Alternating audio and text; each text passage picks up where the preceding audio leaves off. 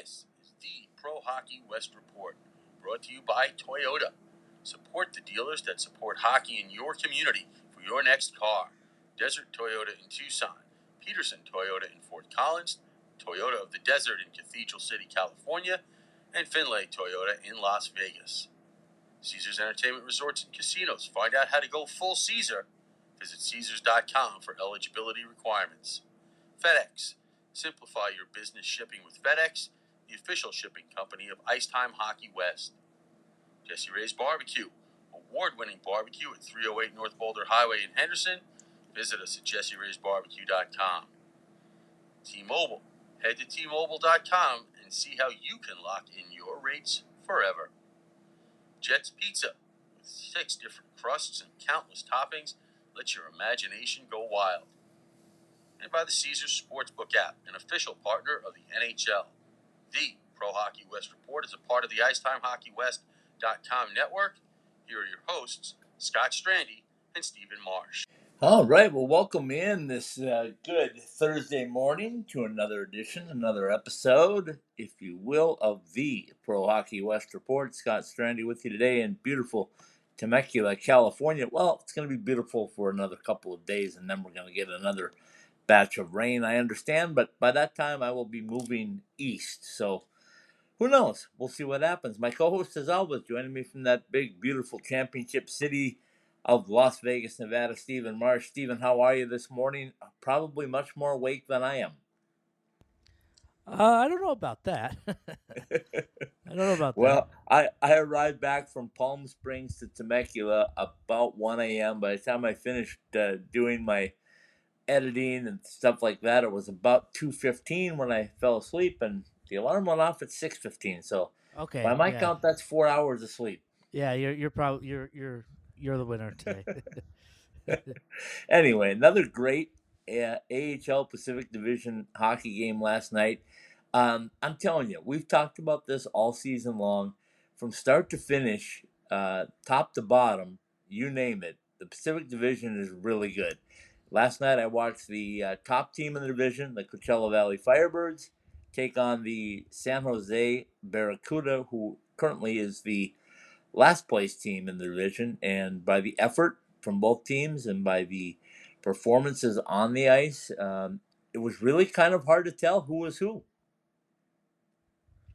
Well, that that says a lot. I mean, it's it just shows that it's no easy games, and no matter if you're playing the last place team or or if you're the first place team and you're playing the teams towards the bottom.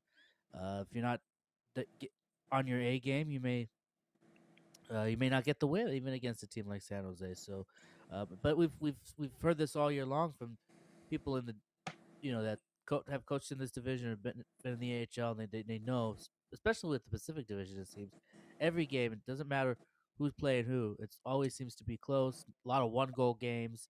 Uh, you know, even even if or two goal games. Sometimes if there's an empty net or whatever, but it's so sometimes that's a bit split. But yeah, I mean it's it's like that all year, and it continues to be that way. And I think it's only going to be that way more as you get closer and closer to playoffs.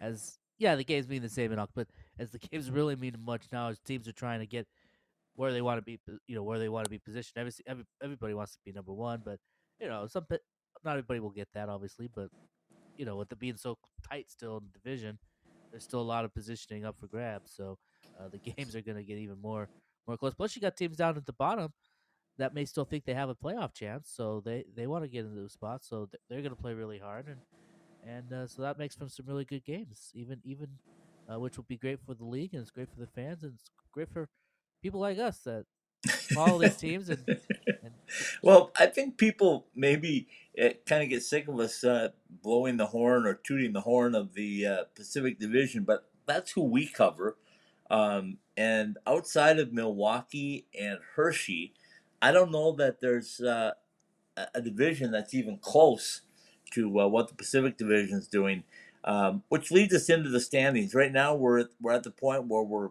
getting near 20 games left. San Jose has only 19 games remaining, and uh, when you look on the other end of the spectrum, Bakersfield still with 24 games remaining. But for the most part, you know, it, it's that 20, 21, 22 range um, for games left to be played.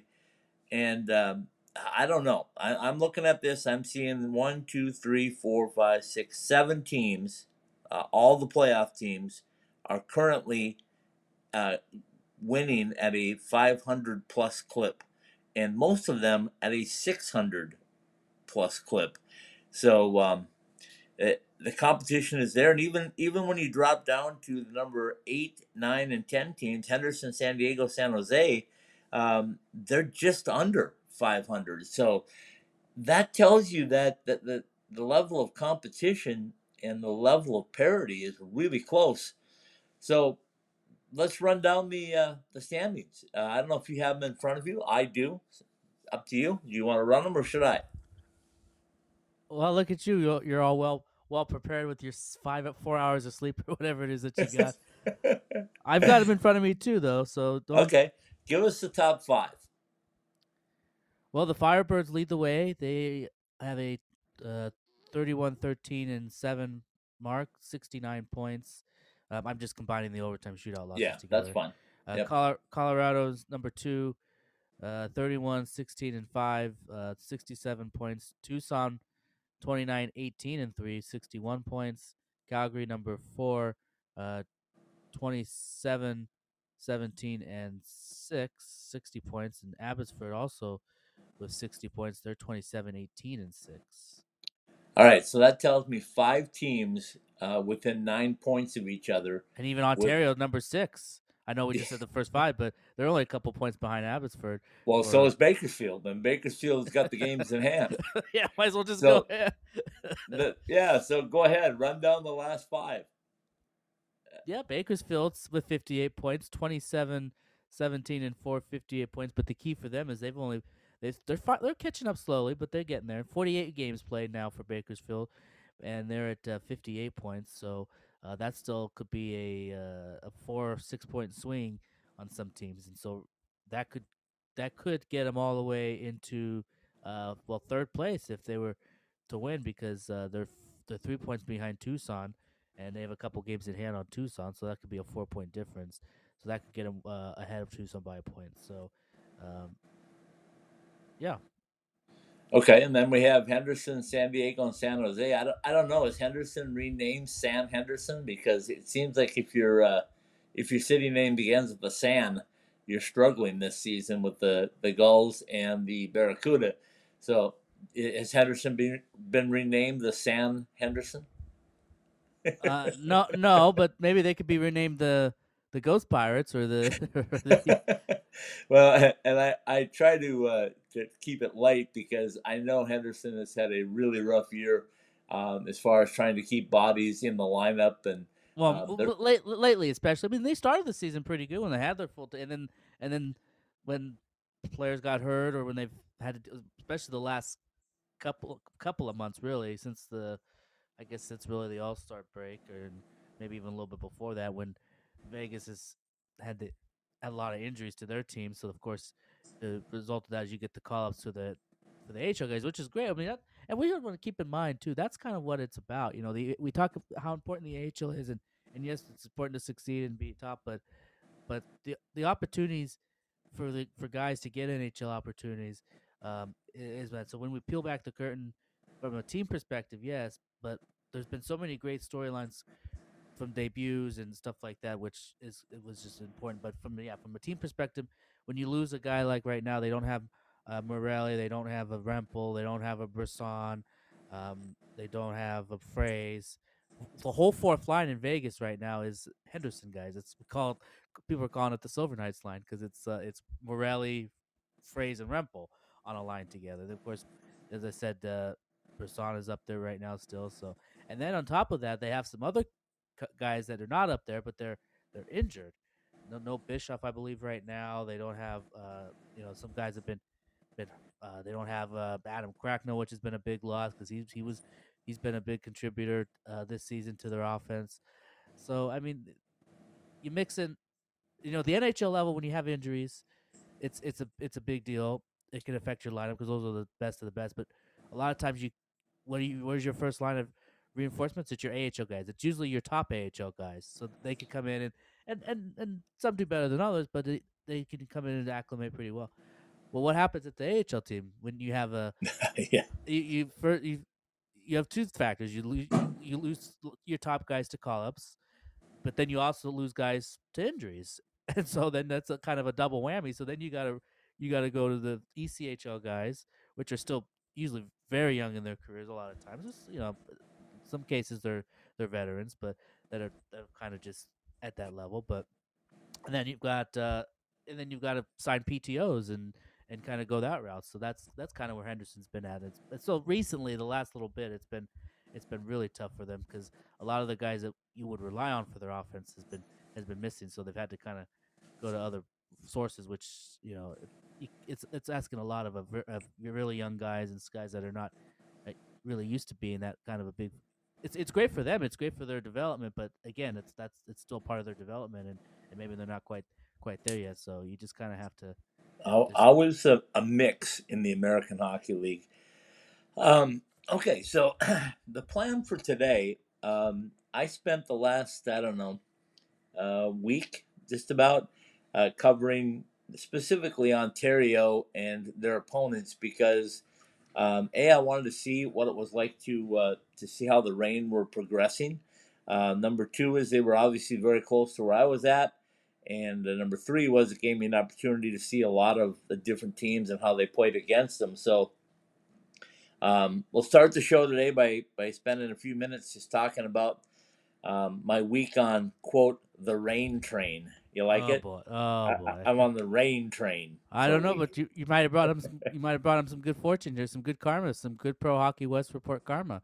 Because uh, it seems like since you showed up there, they've they starting to turn it turn it around.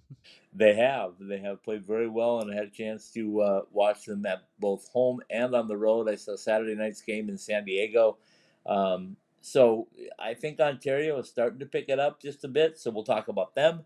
Then we have to talk about the Colorado Eagles, who are just absolutely tearing it apart. Um, you sent something to me this morning from the great Patrick Williams and the job that he does. A nice story on Ivan Prosvetov. Um, and I never get Ivan's last name right, so I'm sorry, Ivan. Uh, I, I've been trying for about eight years, but Too bad his name is not Ivan Ivan like the one Ivan in the league. yeah, That's I just call. I just call him Ivan the Great uh, when he was in uh, in Tucson and with the uh, Coyotes organization. When I would see him, I'd just say, "Can I just call you Ivan the Great?" Uh, anyway, uh, so the uh, Colorado Eagles just absolutely playing unbelievable hockey. Uh, another win last night, although it took them uh, overtime to do it. And then we'll round and that and, that- and that win last night was with Trent Miner and you know they've they've they've gone to Right. him a few times, but it's mostly been Prosvetov lately. But but obviously in the back to back last night they did go to, to Trent Miner and uh, and uh, give Prosvetov a little bit of a rest, but they were still able to squeak out a an overtime win against Abbotsford. Yeah, absolutely. And uh, Coachella Valley, of course, has uh, secured the top spot momentarily, at least. And uh, I think you'll like what I hear from heard from the players last night. I tried to dig into.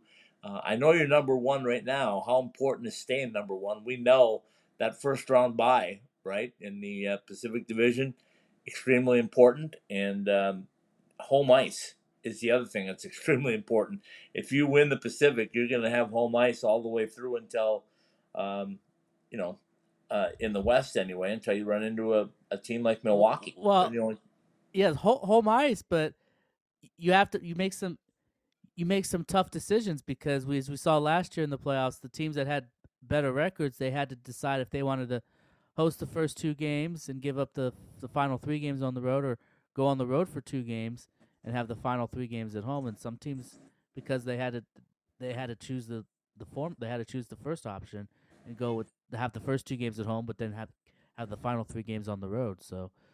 Uh, yeah, I, I, I'm not going to speak for Dan Bylsma, who uh, who's going to make that decision ultimately for Coachella Valley, but um, I think he'll he'll start on the road and take his and take his uh, uh, show there, and then uh, come back home and, and try to do it in home cooking. But we'll and I- find and out. And, and I think it might also depend too on the matchups too. I think if you play a team that's close to you, like if Ontario were to play, or if uh, Coachella Valley were to play Ontario, maybe they could still do the back and forth kind of thing, where it's you could travel back and forth, um, and make it a true. I do. well, we know you do, but you have you have limited you have limited uh, resources and funds ahead.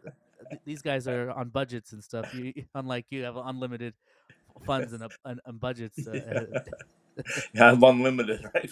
I have a very limited budget. But anyway, that's a whole nother story for no whole nother day. So, okay, so this last week, um, like I said, I was in Ontario. I always love seeing the uh, the different venues again, and it's been a while since I've been in Ontario. So thanks to Jared Schafferman and uh, Josh Schaefer for for putting up with me. Um, uh, it's always great though, just to, to that takes a lot of work too to put up with you. Oh goodness gracious, yeah, and all your requests and you know needing a front row seat and your throne yep. so that you get yep. every arena.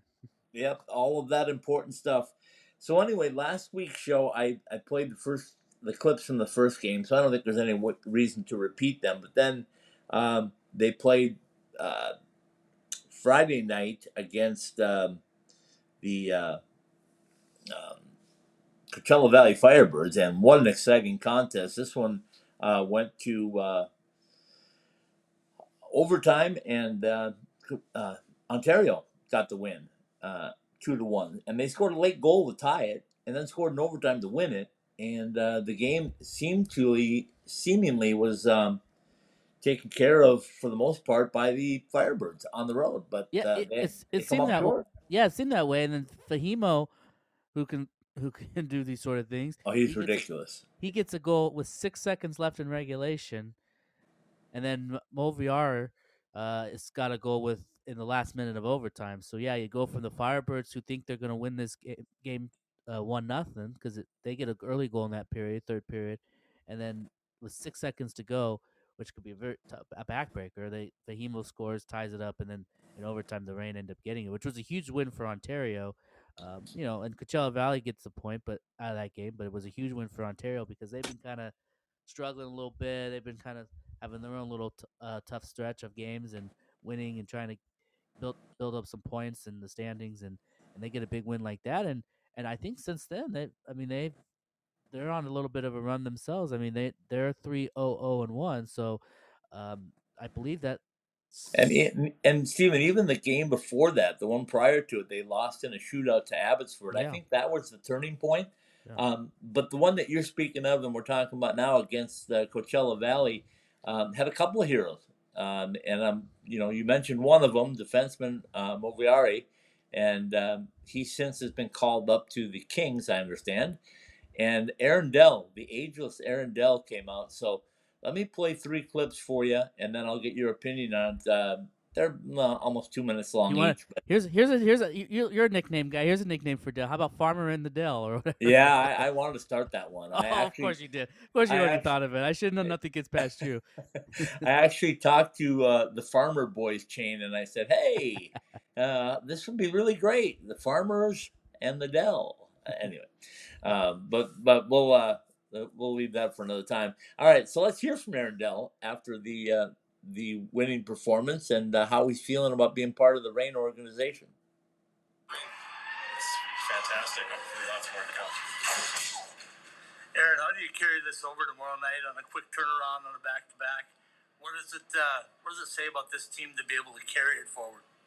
Uh, you got to keep it simple. You got to uh, dump pucks in and uh, ground the other team. Really, uh, it's uh, it's not a game you're going to be able to, to trade chances, and, and it's uh, with travel for us too, so that uh, that also goes into it. But yeah, long game tonight, travel, and then uh, another another one a little bit earlier too. So I think you have to just simplify it. And your attention to detail has to be good. The easier you can make the game on yourself, the, the better chance you have of winning. How much different was the locker room today? You would assume that it would be a lot different, but did you feel a lot different than it was maybe uh, Wednesday night, Thursday night, whenever that was? I, I don't think so. I, I, think it's been pretty much uh, the same all the way through. I think uh, you know we've we've been pretty consistent with uh, I think our, our attitudes and morale and stuff like that. And I think one of the, the issues we've had is when when things go bad, we uh, we don't answer back right away and it spirals a little bit. But uh, I've seen the last few games, even though we didn't end up winning them, I think we've been able to build on on that and end that a little bit quicker. And, uh, I think tonight was a great example of that. We were able to answer back, and then we were able to take the momentum and, and win the game. Ever played in a game with a goalie wearing 80 and a goalie wearing 60? Uh, I don't think so. Actually, I was wearing 30 last year. We played against him last year. So. Thanks, Aaron. Uh, I had to get a little humor in there, Steven. Uh, with uh, Yeah, only you you would ask the question like that. I always like to, you know, I always like Yeah. to get my guys to laugh a little bit because you like to uh, to use a hockey term, but break the ice. yeah, yeah, there you go, nice one. Uh, I like it. See, you're catching on now. You're catching on. I know Um, that's very scary. That's very scary. I'm, I'm becoming like you in a way. That's become, that's a very scary thought. I'm supposed to be the serious journalist, straight down the middle guy here. I'm not supposed to, you're the I love it, but it, that's my that's my goal in the interview. If I can't break the ice, so to speak, and get them to, to smile and maybe chuckle, um, I don't know if I'm doing my job. So uh, here's the goal scorer, um, Jacob Moverare, uh, afterwards, and uh, I love his accent, love his uh, enthusiasm, and I love everything about this kid. So here we go. on Aaron Dell today, though, and he seemed like this was his most comfortable, confident game. What did you see from him?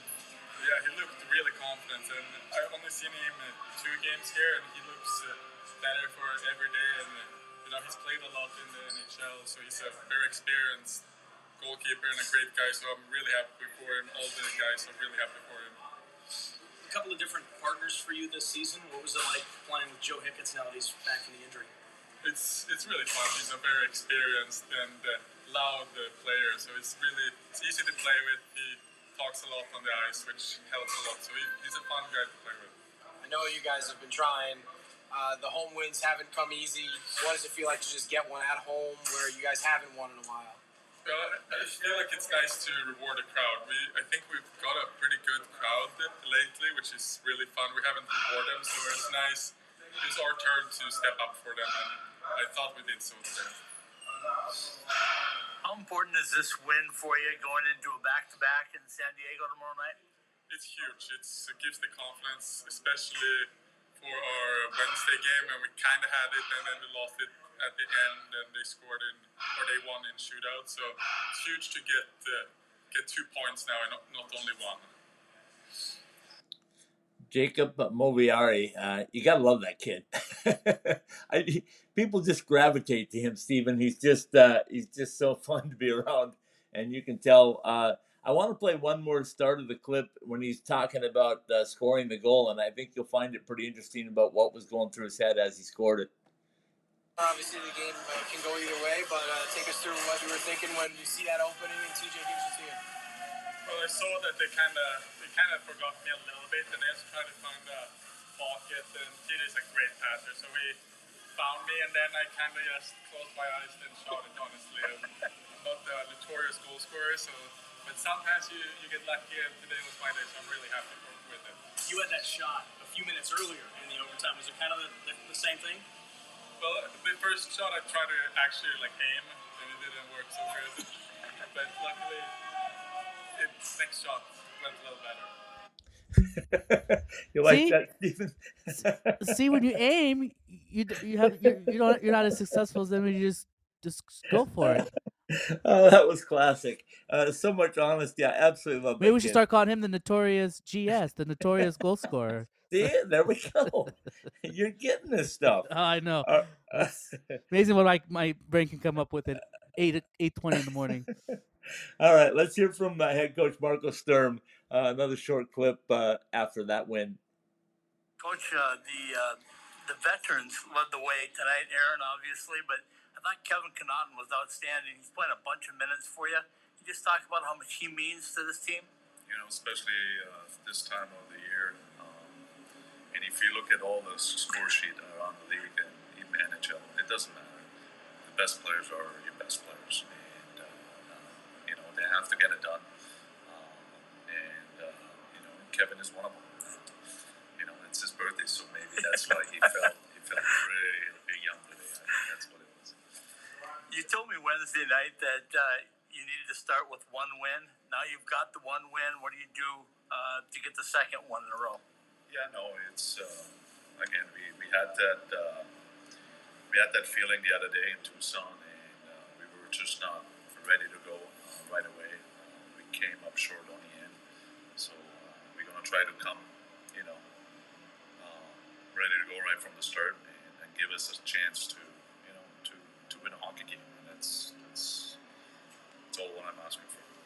Thanks, Coach. Marco Sturm, short and to the point. Um, again, he, he brought it up, Kevin Connauton's birthday. Maybe that's why he felt a little younger. But um, speaking of Kevin Connauton, uh, I was hoping to see um, a uh, a Barracuda player that came from the Long Island Sharks and one uh, Anthony Vincent. And um, I didn't get to uh, Ontario the other night, so I was going to catch him last night. Well, he didn't play last night, and it might have been because he had a little run in with the fists of Kevin Connauton at uh, at their game the night before in Ontario. So uh, Anthony Vincent out of the lineup. I can't say that's exactly what it was, but uh, Kevin Connauton got the uh, Gordie Howe hat trick, so to speak, and uh, he it, uh, it could be he didn't that, take or, lightly to being pestered. it could be that, or maybe they just maybe they just had some other guys they want to shuffle in, or I don't know what the makeup of their roster is if they have extra guys at, at their disposal or whatever. Sometimes on they played the night before, right? So sometimes on back to backs, maybe you try to get different different guys in there and and, and get an opportunity. Uh, but uh, so I mean that could be it. But I don't know if he's a guy that would normally play on a back to back, or if they're trying to. Well, he just come on came off of an injury as well, so that could be part of it too. But uh, I Yeah, know they that don't want to. uh, they don't want to overwork. well. They don't want to overwork well him him. coming back from an injury. Didn't want to overwork him coming back. Plus, I'm sure, yeah, getting into that fight too probably say, ah, let's let's uh let's not take our chances here. Let's, Kevin Connauton's a big boy, and by the way, he is a mainstay. He's the stabilizer, I call him, for uh, Ontario because he's the guy back there that plays un- countless minutes. He's like an Adam Cracknell on defense. Um, he's one of those guys that's there all the time that you can count on. He's, uh, the- you know, extremely good in the defensive zone, but he can also move the puck and, and be offensive when he need be. So, anyway, so the Reign train, ah, I like it, moved down uh, I 15 uh, to San Diego Saturday night. I was able to get there. First time I've been to San Diego this year. So, again, a shout out to uh, Nick Aguilera uh, for getting me in there. And, uh, uh, it, you know, for me, it's a close jaunt. That was only 25 miles. So, I, I, that's nothing. Uh, anyway, I had a chance to get down there and see the uh, Sharks, uh, Sharks, uh, the Reign and the Gulls do battle, and uh, it, it was pretty much all dominated by the Reign, which I thought was a key to turning point of where they're headed. Is the uh, ability to control play, but the the Gulls didn't go away and scored two quick goals to in the second period to make things close, and then. Um, Ontario hung on to uh, to get the victory on the road. So here you go. Here's Eric Portillo, the goalte- goaltender, and then again Marco Sturm. I'll just play them back to back for you. From last night, watching Aaron and the performance he put out there, knowing that you were coming again tonight. I mean, I think every day, you know, you can see his calmness um, in, in every situation. Um, that's what I'm taking with me. You know, I think you can see him throughout the entire game. Uh, I sit beside him in the locker room as well. And you can see how you know, it doesn't really matter what happens on the ice. He's always calm and collected, and uh, that's something I really look at and, and take with me. And you know, at the pro level and the NHL level, I believe,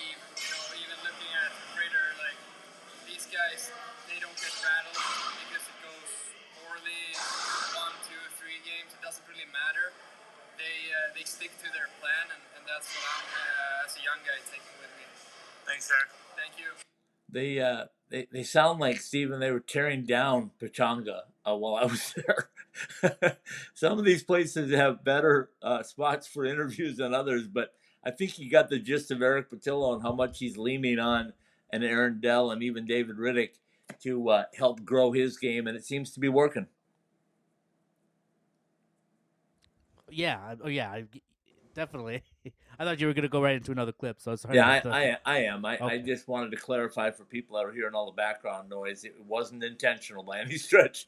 It's just nothing but a curtain between us and the complete dismantling after a game. So, all right, here's uh, here's some words from uh, Marco Sturm after that uh, victory, the second in a row for the Reign on the Reign train. About consistency now, moving on, moving forward. Uh, for sure. You know, things uh, getting heated up here with a lot of games in a short time, and uh, you know, we, we talk about being more consistent and commit to our, to our game, and uh, you're right. That's going to be our game plan uh, moving forward. Is it nice to win and not play your best and know that you can still get points and, and have something to take back to the, the practice session? Yeah, absolutely. You know, it's uh, you know those are games. They're hard games too, and you know, and, and you could see it in the first period. Guys were were tired, you know, and mentally tired too from uh, a big win from last night. Uh, you know, Coachella took a lot of a lot of uh, out of us, a lot of energy. And, but yeah, no, those are the. You got to Thanks, dig Coach. deep. Yeah, you got to dig deep, and uh, that's what they what they did today. Appreciate it. Marco Sturm, short and sweet again. And he gets to the point and Well, uh, you were trying to know. you were trying to cut cut him off there before you finished his thought. yeah. Well, it gave me a pause and kind of looked at me like he was done. So um, I was just going to say thank you. But anyway, uh, we moved on. So um, Marco Sturm, another one of the great coaches we have in this uh, in this division, Steven. And you see uh, Ryan Craig up close and personal, and and other coaches as they come through. But goodness gracious, that to have this kind of experience out here in professional development land, I call it. Um, it's pretty unbelievable, isn't it? Yeah, no question. I mean, I mean, a lot of these coaches, they, as we talked about Henderson, what they've had to go through. A lot of these coaches have to kind of go through that. You're, you're kind of responsible, uh, for kind of getting the message across about what your, um, what the organization wants, wants these players to do from from up top to down below, and then you're having, you're having to be responsible for helping these players that could be early on in their development, or if they're vet, you know, or making sure that the veterans can can help with the with the youngsters or the young prospects to get that. Plus, you're also balancing put together a roster each night. Is some nights you might it it could be ever flowing as we talked about with all the variables that can happen at this level. So you have to put up deal with that. Plus, you know that obviously the importance of of a game and who who you throw out there, and and then you gotta you gotta you gotta be res- part part of your responsibilities is you know when players get called up or get sent down and and kind of talking with them and making sure that they they understand maybe why they've sent back you know just kind of so there's a lot of factors with with a coach at the AHL level and and then uh eh, I mean you have help of course you're not doing it alone but still I mean it's it's a it's a big responsibility and and uh, I think that's why sometimes you see a coach like what Dan Bylsma or, or others that have been around a bit have a little bit of an upper hand in that because they kind of have the advantage that the other guys. Not to say that they won't figure that out or can't be successful, but um, you know it's a learning learning thing for them too. So um, yeah, we've got some great coaches in this division, no doubt. Okay, let's take a quick break. Let's come back. Let's talk about these uh, on fire, pardon the pun, uh, Firebirds and the on fire Colorado Eagles when we come right back.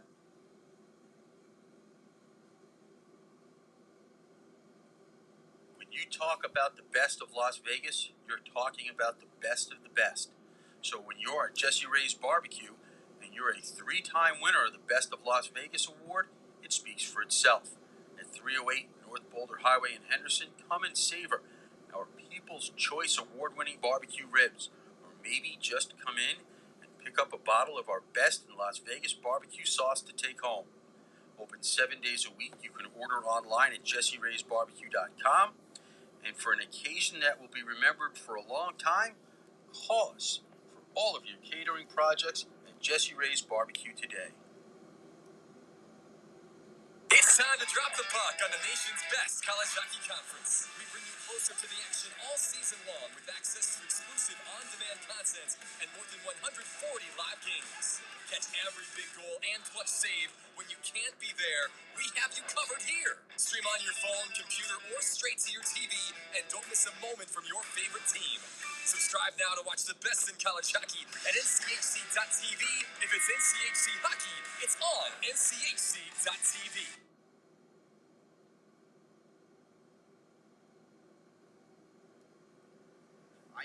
SW Podcasts. This is the Pro Hockey West Report. Indeed, it is the Pro Hockey West Report. Scott Strandy with you today in Temecula, California. My co host, as always, on this early Thursday morning, Steven Marsh joining me from Las Vegas, Nevada. Um, okay, Steven, we talked about my uh, my week on the Reign train. Um, stepping off the Reign train now and uh, looking uh, from a distance at the Colorado Eagles. Um, man, I, I told you they had a stretch, and, and we both talked about this a couple of weeks ago. They had a stretch um, that they, after the All Star break, where they just went on a tear. And that terror is continuing, correct? Yes, yes, absolutely. Talk, talk about Colorado, right? Correct. Yeah. Yeah. and the job that they're doing, and uh, maybe you want to talk a little bit about what you uh, what you know about Ivan the Great. well, let's talk about the team first of all. They're, they're nine and one in their last ten games. They've won seven in a row. They are they've moved all the way now up into second place in the division at uh, 67 points, just a couple points behind uh, Coachella Valley. Um, you take a look at the s- schedule coming up for the Eagles, and they play. Uh, let me see if I can get it here. The Eagles, but uh, they they've got a the next stretch of games here coming up. Here it's going to be uh, going to be uh, a test of to see if they can continue the streak. So let's take a look real quick at who they've got coming up. They've got uh, let's see, Gotta go down March. They're going to be at Calgary, so that'll be a big big series. Although they're all big, I shouldn't say that they're all big this time of year because you're playing all your division teams that are all right there with you. They're at, but it's it's a four it's a four game road swing. They're at Calgary uh, this weekend. Uh, then they're going to be at Bakersfield the following weekend, and then they host Calgary again for a couple of games.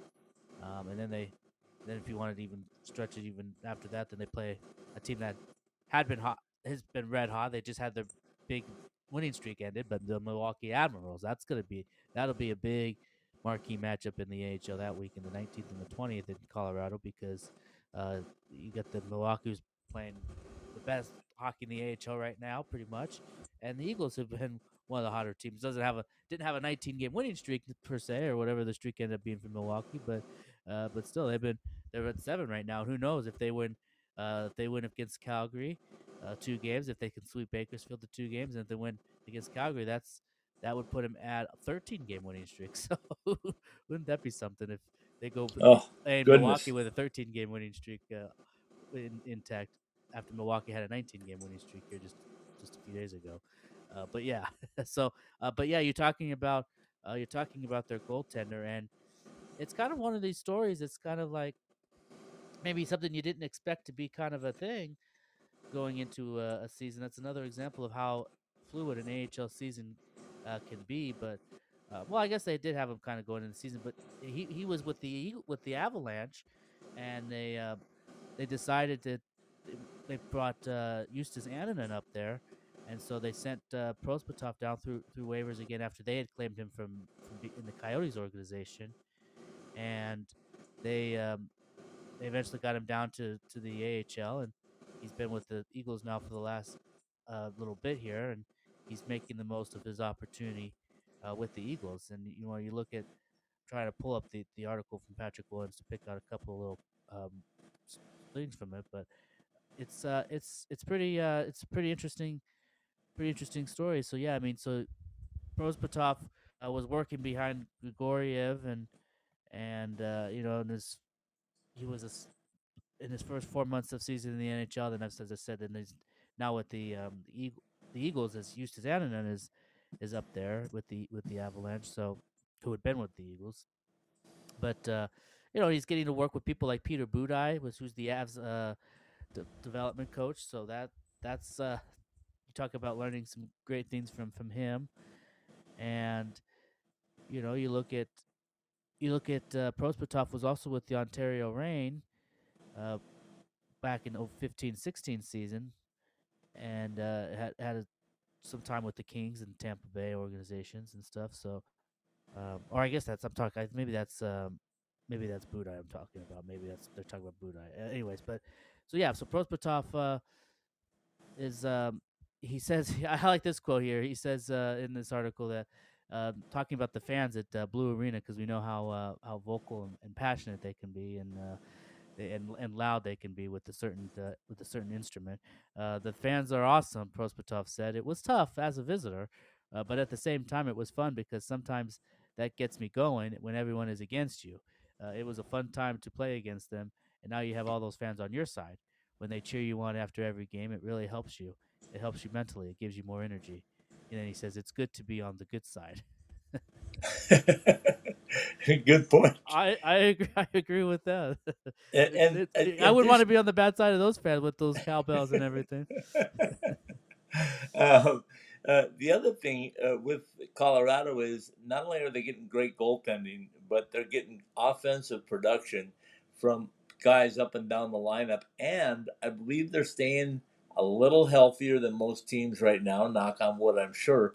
And uh, I think Aaron Schneekloth is uh, is finally um, instilling his head coaching ways. He's been around, as we mentioned many times, uh, with the organization for a long time, but it's different when you become the, the top dog, so to speak, and getting the players that you have to buy in. And um, man, I, I keep saying this Riley Tufte is too good for the American Hockey League, and when he's going to get an opportunity to play in the NHL as a regular, I don't know. But he's kind of like a Mason Morelli, Steven, where he, he's kind of the glue.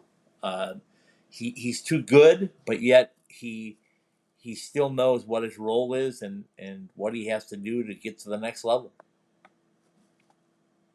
Yeah, yeah, no doubt. Also, so back to Annunen for a minute. So he made his debut on uh, February 9th at home uh, for the for the uh, Eagles, and he got a three-one win against Abbotsford. And since then, he hasn't hasn't lost. He's eight zero and zero since uh, in his starts. Ivan the Great you're talking about, not Ivan the Great. Justus. Yeah, Justus yeah, went oh, up. I'm sorry. Yeah, Justus went up. Yeah, yeah. We're talking Okay. about the I, yeah, talking about Ivan. And, Ivan uh, the Great.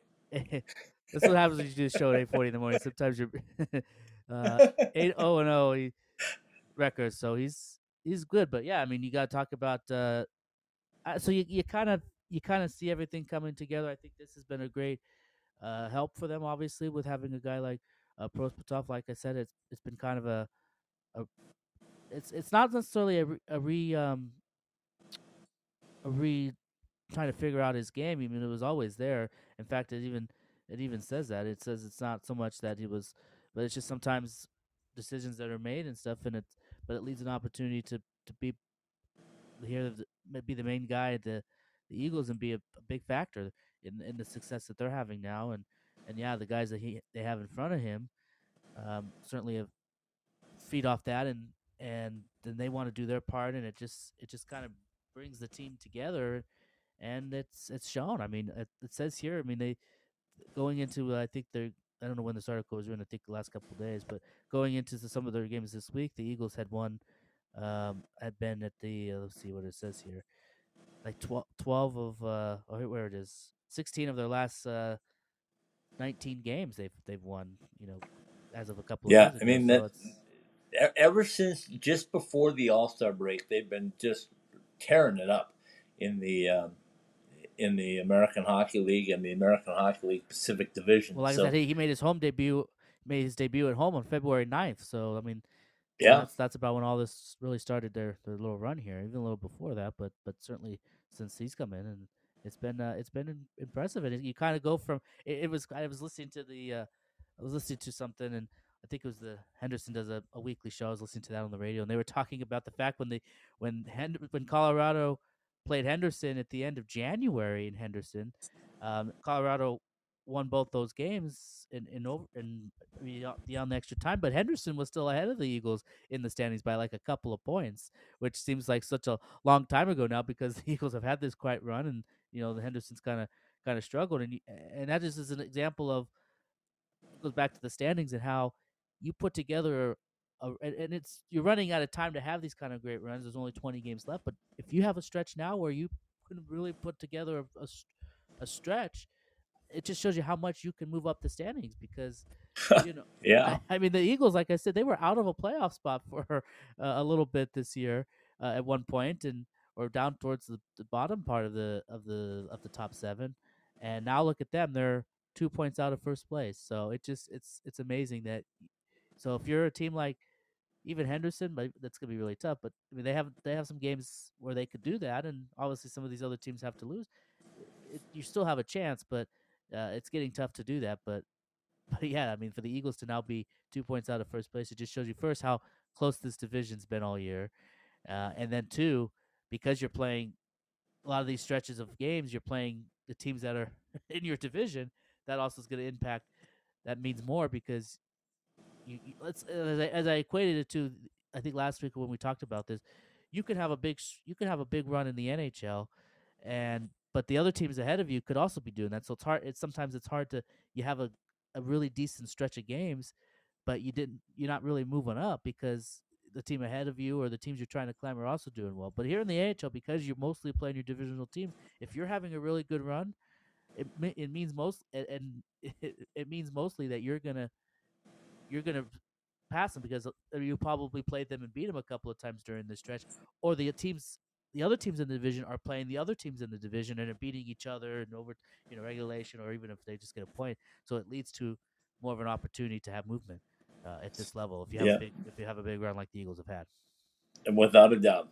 Um, okay, so I'm going to take credit for the start of their um, time too on this. Uh, there you go, yeah, because you saw that one game here I saw him that Friday night in Henderson, and that was the st- that's the start. There you go. So take credit.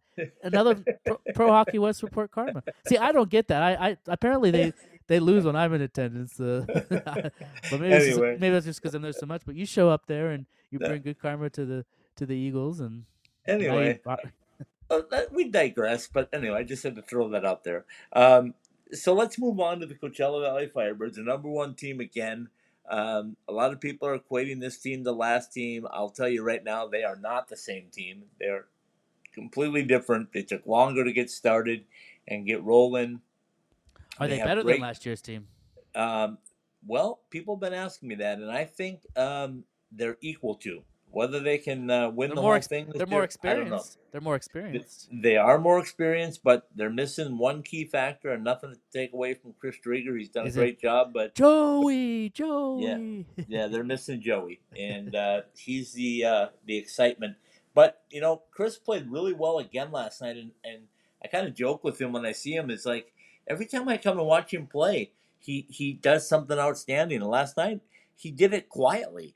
I mean, the one goal that he gave up was just basically a, a big miscue, as you'll hear me talk with uh, the players and coaches on this. So we'll get right to it. But before we do it, I want to tell you that uh, the quirkiness of the Pacific Division schedule for sure is now um, Coachella Valley, and I think they did this on purpose too because they know that I have to go cover NCAA stuff. But the Coachella Valley Firebirds will only play three games at home in the month of March. Everything else is on the road. Well, that's been the Silver Knights this past month. They Yeah. had, two, they, you know, they have their schedule hasn't been as busy because they had so many games in the front part of the season. But they had the the first weekend of February, they had the two games against Iowa, and then the last three weekends, it's been road games. They had it. Uh, Yeah. so, so I haven't that- had a game here, and they're going to be finally back home this weekend against uh, Tucson. So it's been kind of yeah. So that's going to be the same with the Coachella this March. They're not going to have that much home hockey. Okay, so uh, yeah, they did it just for you, Scott, because they knew you weren't going to be available. That's uh, what it was. March, they so they be don't want you and they thought, you know, didn't let's want- just go on the road. Yeah, so so so Scott doesn't have that conflict with uh, So, because I won't be back now until uh, I believe the 17th of April, and I'll catch the last three games uh, of the Firebirds and then the playoffs, and then you know how that goes. It could be end of June before we're done. Uh, Well, but that's anyway, what we that's what we hope. I'm you know. That's what everybody hopes for. So anyway, um, last night it was a four-one victory over the Barracuda. You'll hear from uh, Ryan Winterton. You'll hear from um, uh, Cameron Hughes, who both scored shorthanded goals, and then you'll hear a little bit from Cole Lind, and then of course, of course, uh, Dan Bylsma uh, will give his thoughts as well. So I'll try to sneak these all in here kind of quickly, so we don't run over time again. But um, yeah, it's uh, it's been an exciting time, and the theme um, outside of my questions was basically, you know, what, what's it going to be like going on the road for the almost the entire month of March? So here we go. Ryan Winterton scored the uh, the first uh, shorthanded goal in the second period. Um, here's Ryan. just uh, some thoughts on, on tonight. Was it a full team effort? It looked like, other than 25 seconds into the third, you guys kind of dominated from start to finish. Yeah, it was a great team effort. Um, kind of four four lines rolling. Um, defense were great. Injury was great. Um, yeah, it was a great game, and kind of continued going to Bakersfield. Talk about your uh, shorthanded goal. What did you see, and uh, how did you finish it? Yeah, I kind of knew it would be an odd man rush, so I tried to kind of skate as fast as I could. Students fed me. Um, he ended up beating the D, and I think there was a call on it. Um, and then I kind of just squared it out to me, and was lucky enough to put it back in the net. So it's good play by Students. When you look at you guys right now, uh, leading the uh, division, coming down the home stretch, how important is it to stay there and keep this number one spot? Yeah, it's huge, um, especially come playoff time. You know, home ice and um, everything like that. So, just finishing the season off in first, and you know, as best as we can going into the playoffs, uh, it's huge for, for our group. Ryan Winterton uh, giving us his thoughts on uh, uh, a nice shorthanded goal that he scored on a rebound. Uh, here's Cameron Hughes and uh, his shorthanded goal. Threw the body around again. I think that's kind of the MO for everybody coming in to play. You guys, are you prepared for that now? Yeah, I mean, it's they play us hard. Like for uh, for a team where they're at the standings, they, they give us a hard game every time. So uh, give them credit there.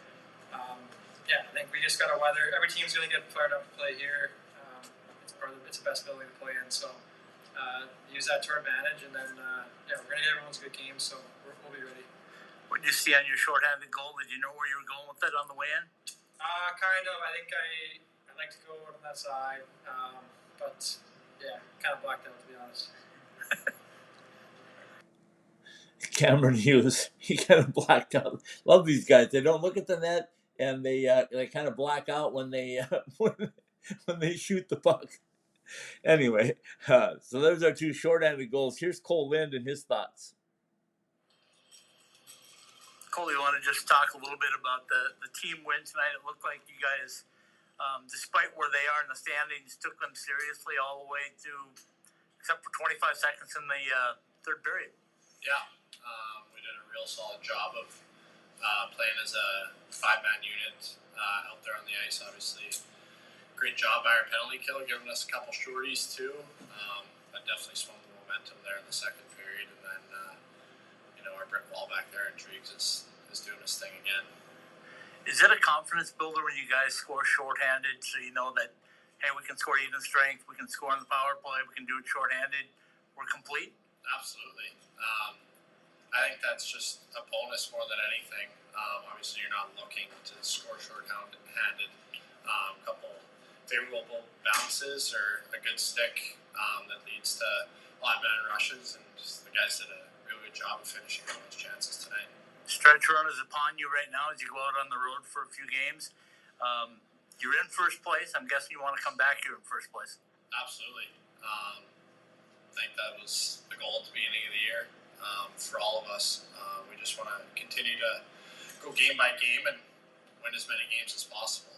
Um, we know we have a real solid group here, and we just want to keep building towards uh, playoffs. All right, Steven. There's the three players that uh, played big roles uh, for the Firebirds. Your thoughts on what you're hearing from those three? Yeah, I mean they're you know, he kind of said that their their importance of uh, in the last clip that you played the winning the or keep winning the game so they can keep that top spot so they can have that that first um that first spot in the uh, in the division which which gives you the first round bye out of those uh, best of 3 rounds but um yeah, I mean it those are the guys that you're going to have to lean on to to have a good strong March and yeah, I looked at their schedule for March. It isn't a lot of lot of home games. The only home games they have will be on March 9th against Tucson and then March. And, and by the way, that's uh, that's Fuego's birthday. So uh, I told him I wasn't going to be there. He was sadly disappointed that I would miss his birthday. But Oh, anyway, I, oh, I um, bet. I bet. I bet. uh, but uh, yeah, and then Coachella Val, and then they play Texas. this is kind of a. This is like the, the strangeness of the of the AHL schedule sometimes, especially having teams in, in California where you can you can do this. Uh, so they'll play March twentieth. They'll play. They'll host Texas. then March twenty second, they've got a bus to Bakersfield and play the Condors, and then the next night they come back home and play Texas again. and Texas, by the way, I think is is probably staying right in Coachella. Well, let's see. Yeah, I mean, I would imagine that uh, Texas Uh, let's see. Unless they happen to have a game somewhere in Ontario or San Diego, I'm well, not sure about that. Well, they do. Yeah, so they play at Coachella Valley, and then they have to. Then they go to San Diego on Okay. Friday, the twenty second. Then they come back and play Coachella Valley on the twenty third. So, talking. it's a bus league, baby. It's a bus league. it's a bus league, even for a team like Texas, who's flying out from the sun from Texas, and they get opportunity to play a couple of Cal- different California teams like the, the setup like that, which is which is really interesting. But, uh, but Yeah, good point. Um, so anyway, uh, Coach Bylsma, um, I, I kept him kept him a little under wraps. He he went uh, 11 minutes last night with all of the media, but here's uh, here's my two minute conversation with Coach. For 25 seconds in the third period, what were your thoughts? Uh, I yeah, I, would agree with you. I thought it was a, a pretty good game from us all around. Um, I think the, the game against the Barracuda is always going to be physical. It's always going to be confrontational, and, and uh, you have to execute through it. You have to play through it, and uh, I thought we, you know, for the most part, we did that uh, for 60 minutes. Two shorthanded goals. Is that sharpening the uh, the iron a little bit? Well, it uh, you know it's it's I think fortunate for us. Um, you know the uh, the game, the last couple games against this team is a lot of it's been decided on the power play and the penalty kill, and tonight was no different. They get the power play chance, uh, chances in the second. Uh, our guys were able to scrap up and, and get uh, two goals on it. It was a kind of put an exclamation point on the game. Seems like the MO for everybody playing you is to come out hard and physical and test you the first period at least. Um, does it feel that way to you guys too? Uh, I, I, it certainly is against Barracuda for sure, um, and we've played them a lot recently, so uh, it feels that way. But uh, I think uh, that uh, that type of play only ignites ignites our team and ignites our players and ignites the way we want to play. So it's good for us. Um, there was a, an interesting point. I don't want uh, to run way over, so I don't want to play the whole clip on it, but I'll try to post it somewhere today. Um, Jimmy Schuldt had a massive hit, one of the biggest hits I've seen all year in in uh, American Hockey League, right at center ice, and uh, it was such a clean, solid hit. It, it propelled the player uh, from San Jose into the air, lost his stick, lost his gloves. I think he lost his helmet, um, and, and almost it was like a pause, Steven, before somebody reacted to kind of challenge Jimmy, and uh, it wasn't really like um, you know, that was a dirty hit. I'm to fight you. It was like, whoa, that was a big hit. I better do something, right? And it turned into more of a wrestling match. They didn't even get five minute majors for it, but uh, it was just, it was kind of odd because it was such a big, clean physical hit, and the players knew it was clean, so they they didn't really know what to do, but yet they felt like they had to stand up for a teammate. yeah, that that is uh that is quite a uh, quite a thing. But and I uh, I joked that I didn't get the shot because uh, I just I didn't get it, but I knew Mike Zid- uh, Zedek would get it, and uh, the great Mike Mike the Great, be like Mike. He uh, he got the photo, and uh, hopefully he'll be able to get it to me so I can uh, send it to you and put up on Instagram or something. But um, man, oh man, what a collision! And and that kind of turned the corner because, uh, like I said, the Barracuda came out we're banging bodies right away and we're like you know trying to take away the the, the skill that is the skill and speed that is of coachella valley and um, you know sometimes that works sometimes it doesn't. In this case it did not work and um, it, it kind of backfired on them but anyway that's uh, that's that. I do want to throw out the fact the Ontario Reign has signed uh, a friend of mine. I think I can call him a friend. I've known him for four years. Uh, Luke Rowe from uh, the Air Force Academy. Uh, a different situation. Hopefully, I have a chance to visit with Luke a little bit tomorrow and uh, find out how this all came down. But um, as I told you last night off air, uh, his eligibility ran out, which makes no sense in NCAA hockey. How you can play all season and not play in the playoffs, but apparently they ruled him uh, ineligible and has nothing to do with academics. He's a four point plus something student, so it's not academics; it's uh, eligibility on the ice. So uh, Luke did the best thing that he could for his career and signed a uh, contract for the rest of the season with the Ontario Reign. So uh, if you get a chance to see him play, maybe you will. I don't know if the Reign come to Henderson again, but um, fantastic individual, great hockey player, and going to be a nice addition to the Reign. Yeah, that that is uh, that is an interesting situation about that, and I guess it's it is a little u- unique, but I guess it's it'd be like if somebody was was traded at uh, after the trade deadline, and then they're not eligible to play in the or or players come into the at the some point in the season and and they can only play. But he's but he's played the whole year, so that's kind of weird. And he was their captain. The, and he's not. But two year captain, by the way. NCAA's can kind of be kind of strange on on stuff like that with el- yeah, eligibility think? and stuff like that. I mean, I mean, they gave everybody extra year with COVID, and kind of, but it, because of COVID, and then you know, so but some players, I guess, if you play, I guess it, if you play postseason, I guess maybe I don't know. It's it's I've seen it. I, I'll I'll get the, the word from Luke when I get a chance to visit with him, uh, hopefully tomorrow. But um, But he uh, he he apparently his el- eligibility was going to run out in January, but they gave him um, quote unquote forgiveness to play the rest of the regular season. Now, if you're going to do that, why do you not give the kid the rest of the the rest of the season? Because when they when they lose their next games, their uh, their season is over anyway. So I don't know why they didn't allow him to continue to play with his teammates uh, until the the season was over. But like you said, the NCAA does some different things. Yeah, there you go. That's a good way of, of putting it. But that that kind of brings up to a point of some couple things that we're going to probably see um, coming up. I mean, as as we as teams battle for positioning and and as we have the playoff uh, race heating up, we have the NHL trade deadline coming up in a couple of weeks. I think a week from so like a week from tomorrow or a week from you know. So it's coming up. That could impact AHL rosters because sometimes these deals involve the prospects and involve AHL guys as they go from one team to another. So we'll keep an eye out on that and see how that makes up the difference for these some of these teams. And the other thing is the NCAA, the college hockey season, when that ends uh, in March or, or April. Well, April, Well, yeah. even before that, because that I mean, you're talking about the end Yeah. of the regular season, but Yes. you're talking about teams that go to the the NCAA tournament, but teams that don't, um, and, and players end their college careers.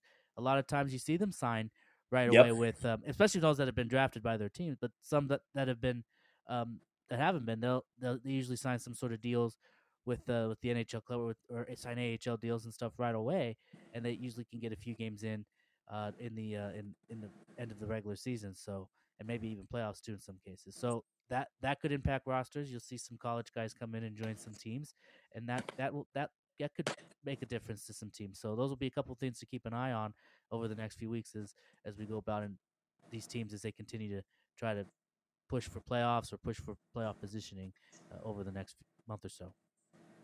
Yep, absolutely. Um, okay, quickly, uh, if we can, in just a couple of minutes, wrap up a few uh, NHL news and notes um, in the, uh, the Western Conference slash Pacific Division. But uh, is anybody going to catch Vancouver? Uh I I don't know. I mean, it it's interesting because Van- Vancouver kind of had a little bit of a skid. They kind of finally lost three or four in a row, and but the problem was Vegas was also having a, a tough time winning some games as recently, so uh, they didn't really have a chance to catch them. Edmonton is is kind of in the mix too. Um, I don't I don't know. I mean, Vancouver right now has a 10 point lead over the Golden Knights uh, in the Pacific Division. Edmonton, there got a 11 point lead over the Oilers. uh, Edmonton only a point behind Vegas. So, but the difference is is that Edmonton has played 57 games, Vancouver's played 61 games. So for Edmonton, that's a difference of four games fewer that they've played. So theoretically, if Edmonton were to win all those games, uh, those those four games, they would be at 80 points. So that would put them only three points behind Vancouver, which which is very doable.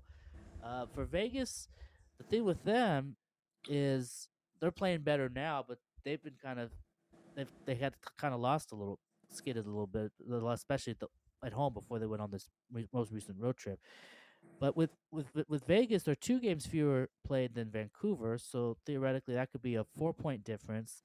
So that that could make it a six point difference. Now the the other, the thing that could help could give the Golden Knights a, a chance, and this would probably be their best chance. They really got to keep pace with Vancouver, and and and is that going to have three matchups with Vancouver left this season. Um, so they they've got three three matchups left with the Canucks.